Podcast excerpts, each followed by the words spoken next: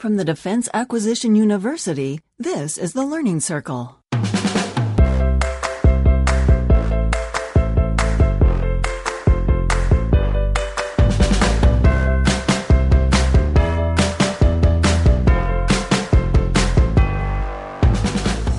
This is the Learning Circle. I'm Anthony Rotolo, and I'm joined today by Dr. Judith Bayliss, Chief Education Advisor here at DAU, the Defense Acquisition University. Dr. Bayliss is an award winning leader in our industry whose career has spanned private industry, higher education, and nonprofit America, representing a diverse set of organizational cultures and learning audiences. Her focus at DAU is on the relationship between learning technologies and training product development, where she's been at the forefront of innovation for our corporate university. Dr. Bayliss, welcome. Thank you. Glad to have you with us today. Good to be here. I'd like to discuss the subject of innovation with you. You know, we sometimes get the, you know, those glossy business magazine articles that make the subject sound a little more romantic than it actually is, or at least imply that it's a one time event that yields bright and shiny objects.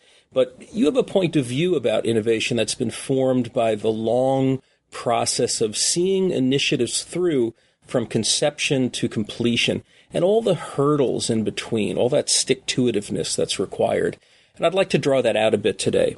So, from an institutional perspective, how does innovation begin? Is it an aspiration or a reaction to things that are broken? Well, I think the beginning point could be either or some combination of the two. There's certainly the moments that an individual or a group of people look around and realize that something can be done in a way that is simply more exciting or more modern or offers a value that had simply just not been recognizable before. And I would classify that as kind of that aspirational innovation of that moment of discovering you needed something you never knew you needed before. Right. But there it is in front of you and, and the motivation to pursue that. From the other side, and, and certainly much more frequently in my experience, I think a lot of it comes from needing to make something better or needing to solve a core problem. Somebody is stuck or there is a customer relationship that needs to improve, or there's an entire set of customers who need to be attracted and motivated. And those are the kinds of things where I think innovation comes more out of that problem solving mentality. There's a known value, and the innovation is focusing, or the, the innovative spirit is focusing people's energy and attention on, you know, how do we create that value? How do we solve these problems in ways that are truly new and helpful? Excellent.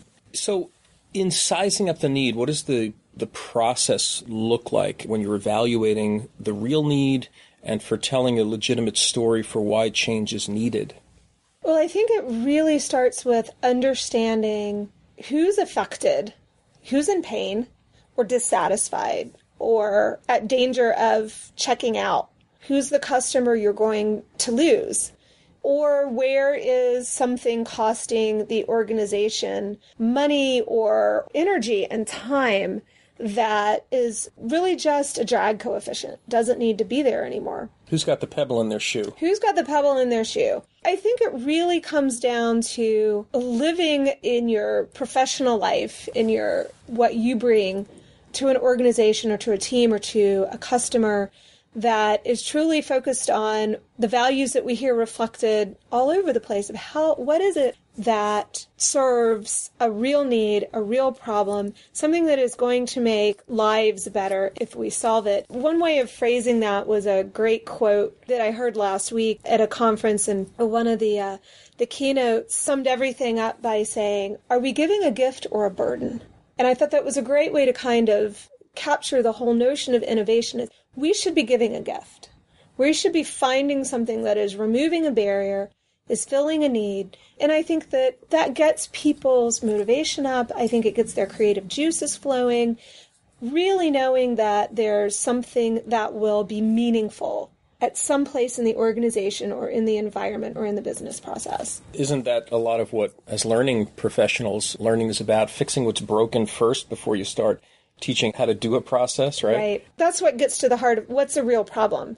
We can't be innovative, in my view, around things that aren't real problems. And that's sort of the old eye rolling canard about training that training gets applied as the quote solution on things that aren't training problems to begin with. And I think if you're taking a problem centered definition of, of innovation and how you look at what's going on in your world and looking at what should or could be improved, it helps to filter some of that noise out. Because if it's not a real problem, you might have a lot of activity. You might even have some good ideas, but I don't think you're achieving an innovative outcome. How did the world change in a way that is measurable or understood and meaningful? I want to be careful to emphasize that I'm not using the word story as spin. We're not trying to spin anything telling the story of what goes on in a particular role, in a particular function, in a particular job at any level. Truly being able to understand and represent the person or the services that the intended innovation, the reason for looking for a solution set is, is going to solve. And I think that that form of communication engages effectively. It, it, part of the story is definitely data. Right. Do you have the proof of the problem? And I think that that deserves to be as data driven as is necessary. But being able to then articulate what are the impacts? What is the meaning? And then once you're engaged in solving or starting to, to seek solution sets and starting to, to solve the problem, knowing that story for me is the springboard for, you know, what's what are what are our goals here? What's the vision for what the new world will be if we are able to solve these problems, if we are able to meet our goals. And being able to bring those back into human terms that are connectable, that are human and personable. You can communicate it to leadership, you can communicate it to middle manager, you can communicate it to your ground floor customer service first touch uh, with the customer layer of the organization. It, you know, the fully developed story wraps all of the information together without it being just information. It's the so what. It's the better vision. You know, what's classic mythology? The the hero embarks and the hero has a challenge and then there's some outcome. But why? And why do we tell those things in story format? Because that's the power that motivates us. Similarly, I've been hearing with this new frontier of big data that all this these gobs of data are wonderful, but you need the right people to tease out the correct story. What does it mean? Right. And you know, you're not going, going to persuade people with raw numbers. It, it requires the correct story. And I think there's there's a concern of things that are valuable that are not countable or measurable. And I think that looking at what the story is and using that story to drive innovative efforts or, or even organizational values of simply having in place that because the organization values innovation, that means that other behaviors will follow. There'll be some amount, hopefully, of budget and time and some tolerance of risk and some tolerance of failure because uh, the stories aren't interesting without that stuff. If the hero never gets in trouble, who cares? That's right. So, you know, holding all of that together, and I think that the, you know, having that, um, I, I, use that phrase of the story or that construct of the story because it reminds us that a lot of times what is important is not in the numbers. Sure. Make sure that where there is data that is on point and valuable and the analytics are in place, definitely get it because you hurt yourself if you don't have that evidence. But it's not to me the totality of the evidence all of the time, and the data can't speak for themselves. People say that, eh, but they don't really. So, what is it that you interpret from that data, and how does that get translated into a reason why? Why should an institution go off and embark on a learning lab? Uh-huh. Why should an institution go off and, you know, and embark and codify a series of values that might reflect a value on innovative thinking and uh, willingness potentially to fail before they succeed. Now, knowing this can be a long, year spanning journey, how do you gain and maintain commitment? Well, I think commitment ultimately starts with leadership, and, and that to not overburden the point about storytelling, but is the problem a real problem? Is it a problem that leadership wants to solve? And I truly think that you can have a lot of things going on at the grassroots level. You can have a lot of things going on in the middle management level that may lead to great ideas and really critical improvements.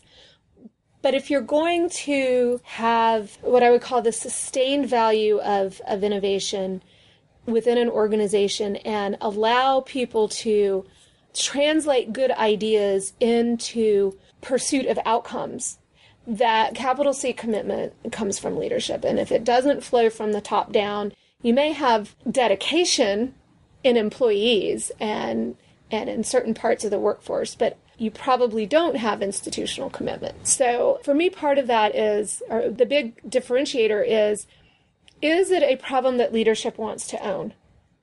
Is it a problem that leadership sees as critical to the organization in some way to solve? And understanding that it might not be one round of problem solving and then everything's better again. I think that here at DAU, we've been particularly fortunate that we've had a persistent leadership on solving long term problems, even through changes of leadership and changes of personnel that the ability to apply the standard stuff, you know, time and money and human energy and to trying things and finding out are they going to work well for us or are they not going to work well for us? And picking back up and trying again. The balance to me but you know there's are you committed to solving the problem?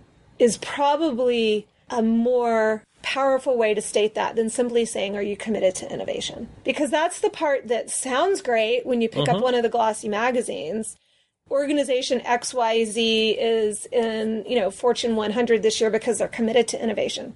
Okay, what does that mean? Yeah, Where's sounds, the uh, story? one sounds like an abstraction, Yes. and one sounds like a commitment to fixing something specific. yes, providing something meaningful.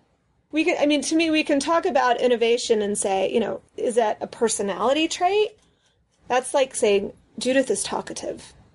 Okay, so what? So you've described Judith as talkative. I didn't say you were talking, I know. just for I'm the so- record. yeah. Um, but what does that translate into? What does that gain anyone? It, that's not something. Does that need to change or not need to change? And, you know, you can ask my friends and family that question. But when we're talking about innovation, to me, we're not providing an adjective. We're not providing a descriptor. We're not providing a personality trait or an organizational trait. We're talking about work. We're talking about things that get done or don't get done. Yeah, these reduce to requirements and tasks and job Yes. roles, Yeah. right? Very, very concrete. It's not Right. pie in the sky. Right. Things that organizational leadership and management can know. Yeah. Where did time go? Where did money go? What did we get for it? Is the problem still there or is the new need, if we're on more of that aspirational journey of innovation, is the new need being fulfilled yet? Right. And and those are very knowable things. So, embarking on this journey, how do you get the right people on the bus? I mean, stakeholders, the people who are going to define the requirements accurately, and all the talent required. Mm-hmm. the people who care. I would say, in my experience, people are not hard to get on the bus. Most people, when there's an opportunity to alleviate pain, will take it. I would say that once you know what the problem is well enough, or you've identified a need well enough to begin addressing it, it's just following those natural connections. Who am I serving? Do I have someone who can represent the individuals, the cohort being served? is that voice here? Who owns the constraint and the challenges around me? Who owns the consequences of addressing a need or a problem because they're never in isolation? And I would think at least the first order owners of those consequences often need to be on the bus.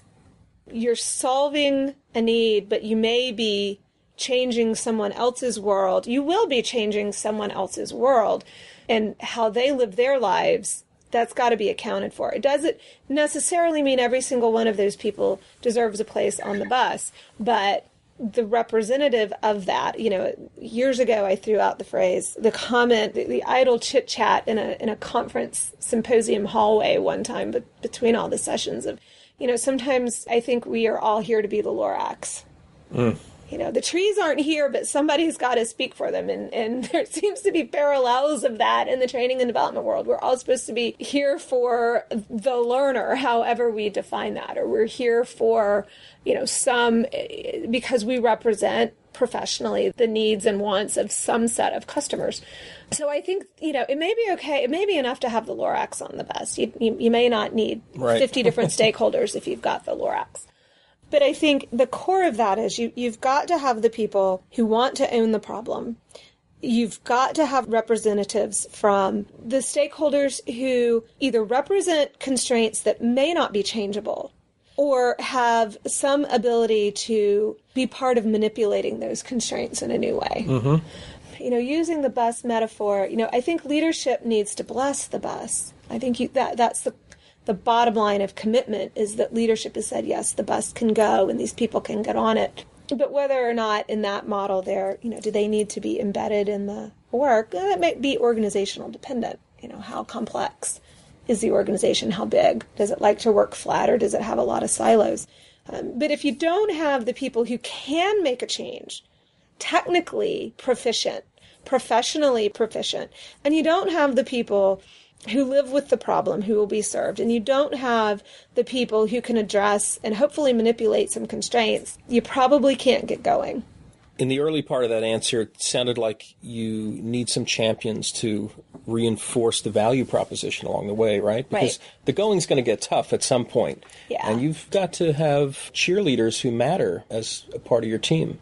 Right, and I, you know, I would think, oh man, we're switching metaphors again. Um, I, I, I think, you know, it's the You know, this bus must be going to yeah, a must, homecoming. it must be uh, going to a homecoming. It's, I think you can have a lot of cheerleaders, but you know, they don't get on the bus with the players. That's where having a defined set of goals and a common understanding of vision, it becomes the forming factors around that team. And you can have cheerleaders are great and they're necessary and they're certainly awesome communicators and they help morale.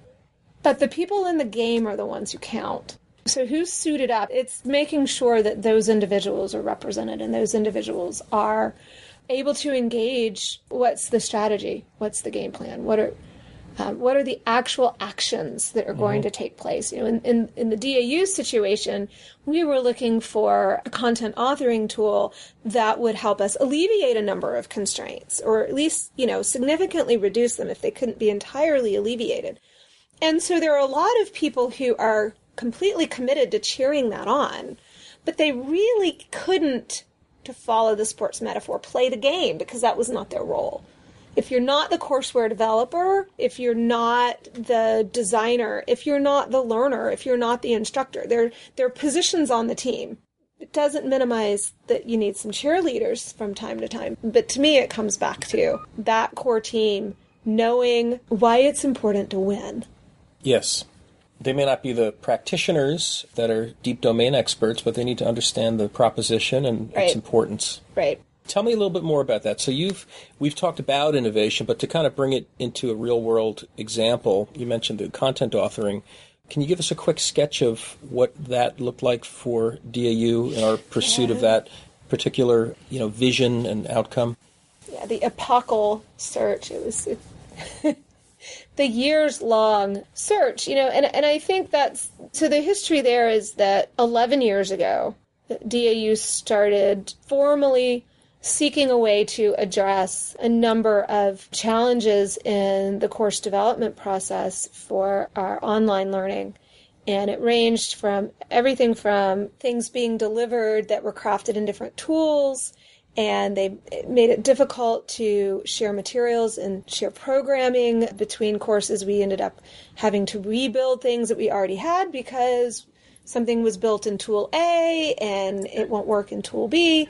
Knowing where all of our source files were and what file types they were and how we held on to them and whether or not they could even help us when it was time to change a course. Those were very real business problems. You know, every time a course development team came on board, if they're using something different from what a prior team did, just the acclimation to that and their need to acclimate to how we operate as a customer. It added so much overhead there. So, you know, all of those things were really identified, as I said, years and years ago, 2005.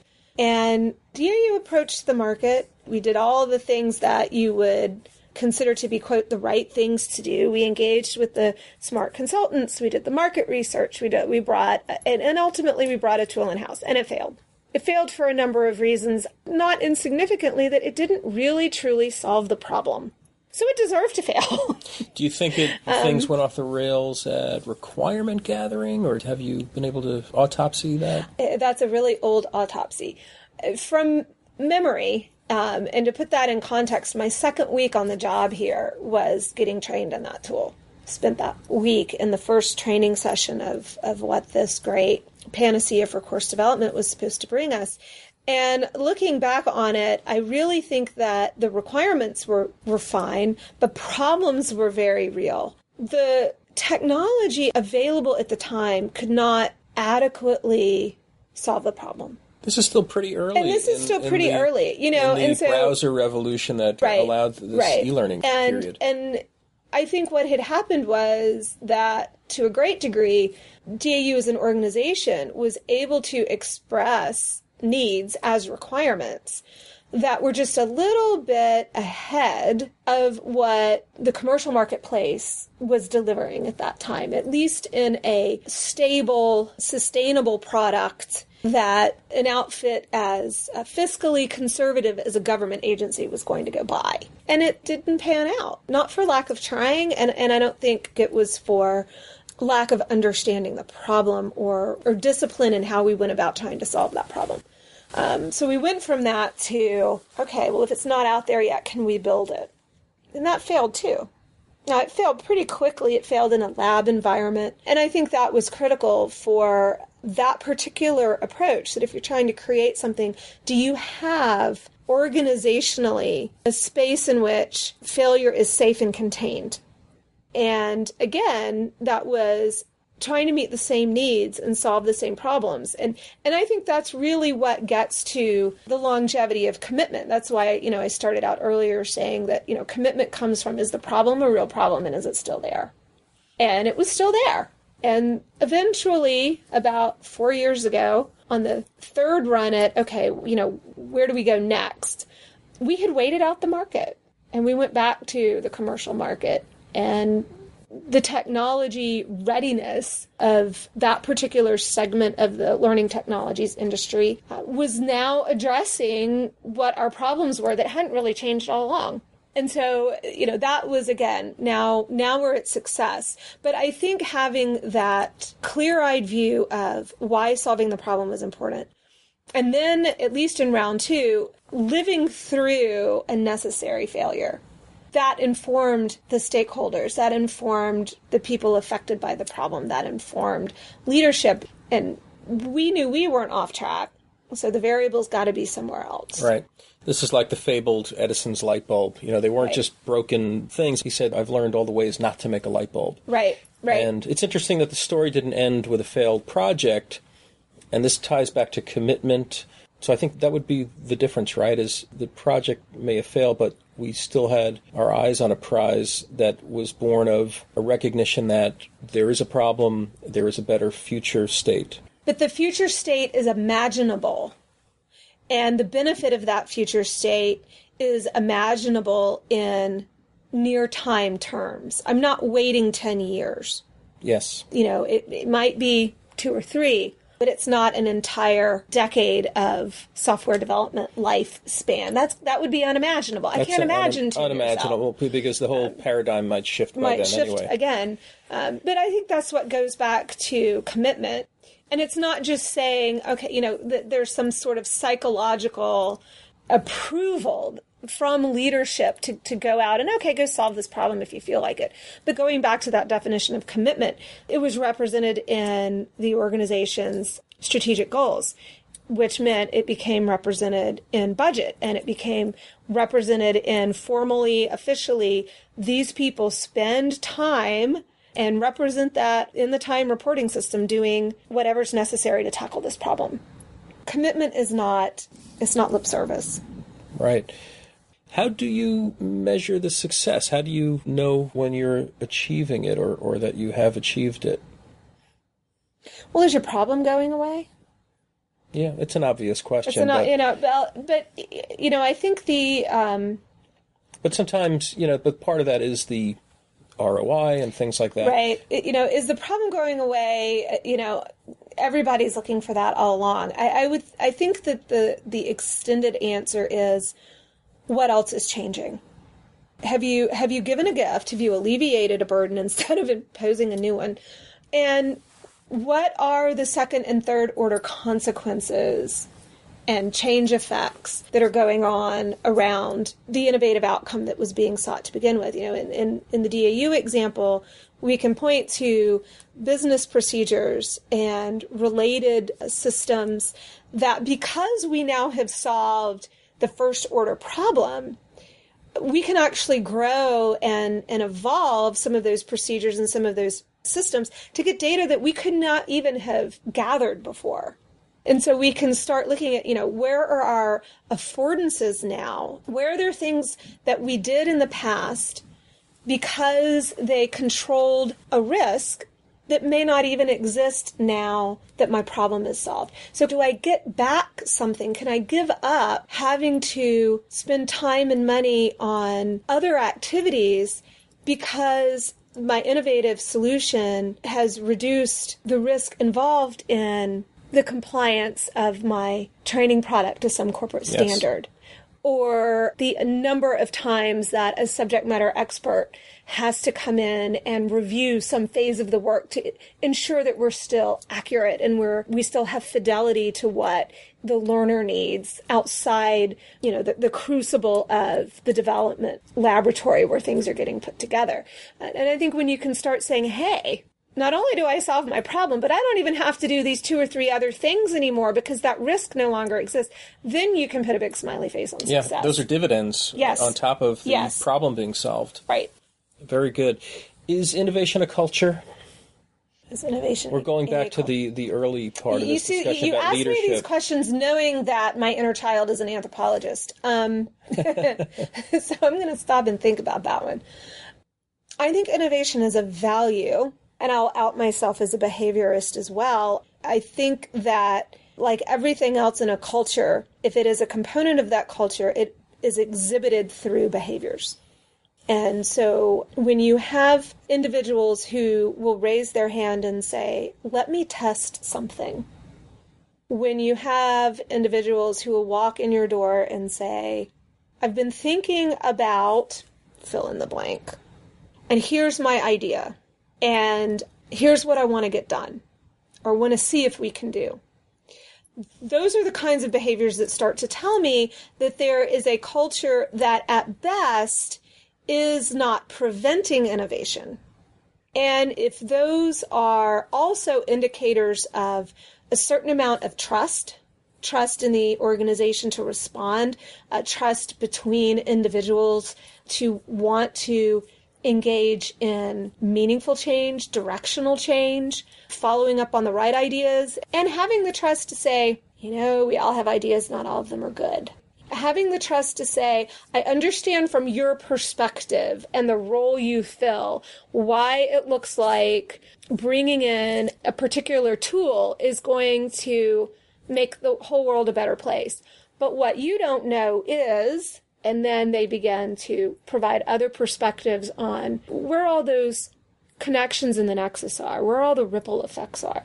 There's no constraint free process, right? So you may have an individual who, for whatever reason, is the lucky soul who's having to put up with constraints in his or her work and his or her technology and, and his or her outcomes because they're the ones who are the stuckies for having those constraints in that particular area ensure that worse constraints are freed up from other parts of the process or other ways in which the organization serves the customers. And so I think it's it's having that trust where all the, you know, everybody else can go, yeah, we understand why from your view you want a better world. You're breaking you would potentially break something else that you're not aware of. And and those those are those are trust exchanges yes. um, and so when I see that kind of stuff going on, I'm like, all right, this is this is a culture in which innovation won't be thwarted. There's a dialogue. There's a dialogue, you know, and I think I think you can have the desire for something. I think you can value something, you know, uh, organizations got on their all their, you know, here's the values of company A or company, you know, Y, all that stuff that started coming out in the 90s. Oh, great, you know. Coca-Cola no longer values apartheid in South Africa. That might be too political for the podcast. Um, but you, you know, great, wonderful. You know, make us feel good as consumers and not like we're giving our money to jerks. But you can have that expression of value and still not necessarily have budget Mm-hmm. Still not necessarily have people whose time you can afford to put into that effort. Um, so when it, when you ask the question about culture, um, sure, but I tend to, you know, culture can stop you. Culture can, to some degree, enable you, but it doesn't do it alone. Culture can enable you, great, but if I don't have budget, all the behaviors aren't there. There's a lot of rubber meets the road factors. Right. Right. And whatever it is, it may not always be money. Is it just time? You know, is this something that I need to find 90 minutes a day, but there's there's no way that is ever going to happen. Yes. Yeah. So what I take from all this is that innovation may not always be romantic, but it can be very rewarding. Yeah. You know, solving yeah. a problem and especially after 3 tries in that example you gave us. Do you have any other advice today for folks that are staring this down, uh, about to climb a mountain? Yeah, you know, I think it boils down to, you know, it's a marathon, it's not a sprint. You know, do you want to run the marathon? Can you run the marathon? And there's, I think there's just a certain amount of don't, you can't be afraid of it. If you're going to solve the problem, grit your teeth and carry on keep your chocolate bowl full if you have to. Sell out the starbucks coffee pot every day you know but but it is that it's work and and it's putting your hand to the work and it's keeping it going. There's a know. big sustainment tail right. to all of it. Right you know, and, I think back to things like school in the cloud and some of the other big ideas that have been truly wonderful uh, innovations in the learning space, you know, at a planetary level for that one. And you look at that story and you think, okay, what could be more fascinating than using technology to change the lives of very disenfranchised children in very poor parts of the world. And you see that. Oh, look, the, the, the computer came to this particular neighborhood, which is one of the poorest neighborhoods in India, and look what happened for these people. And we that is romantic and it's moving and it's valuable and, and you feel good that there are human beings out there who can make this stuff happen. Um, but the part of the story you don't get when you hear the TED Talk acclaim, how much that was work. It the, was. You know, yeah. somebody went and did that. Somebody took a risk and they stayed with it, and they're willing to keep doing the work. It wasn't just an idea. It was an idea that happened because somebody, sets of somebody's. Right. It's like the old thing about someone being called an overnight success, and then they correct you. No, that was um, 15 years of playing right. dives and, and all of that. Right, right yeah you know just oh now you're famous as though at that moment that's when everything right happened. we tend to just see the outcome we don't right. see what went into it it's right. not the romantic part of it that we necessarily want to know about either so it can really truncate our view of innovation and all, right. all that it entails yeah, I mean, I think if you're expecting to wake up with the big idea and sort of have it happen in the way it gets portrayed in press or, you know, in the way we talk about it after the fact, you're not going to be prepared for the work. Excellent. Dr. Bayliss, thank you very much. This has been a great discussion. Can thank I have you, you back again sometime? Yeah, well, yeah, because you can get to my calendar, so that's probably going to happen. Excellent. Excellent. Thank you again. Thank you. Thank you. All right. Thank you for listening. To catch up on all of our shows, subscribe in iTunes or Stitcher or wherever you listen to podcasts. The Learning Circle is produced and distributed by the Defense Acquisition University.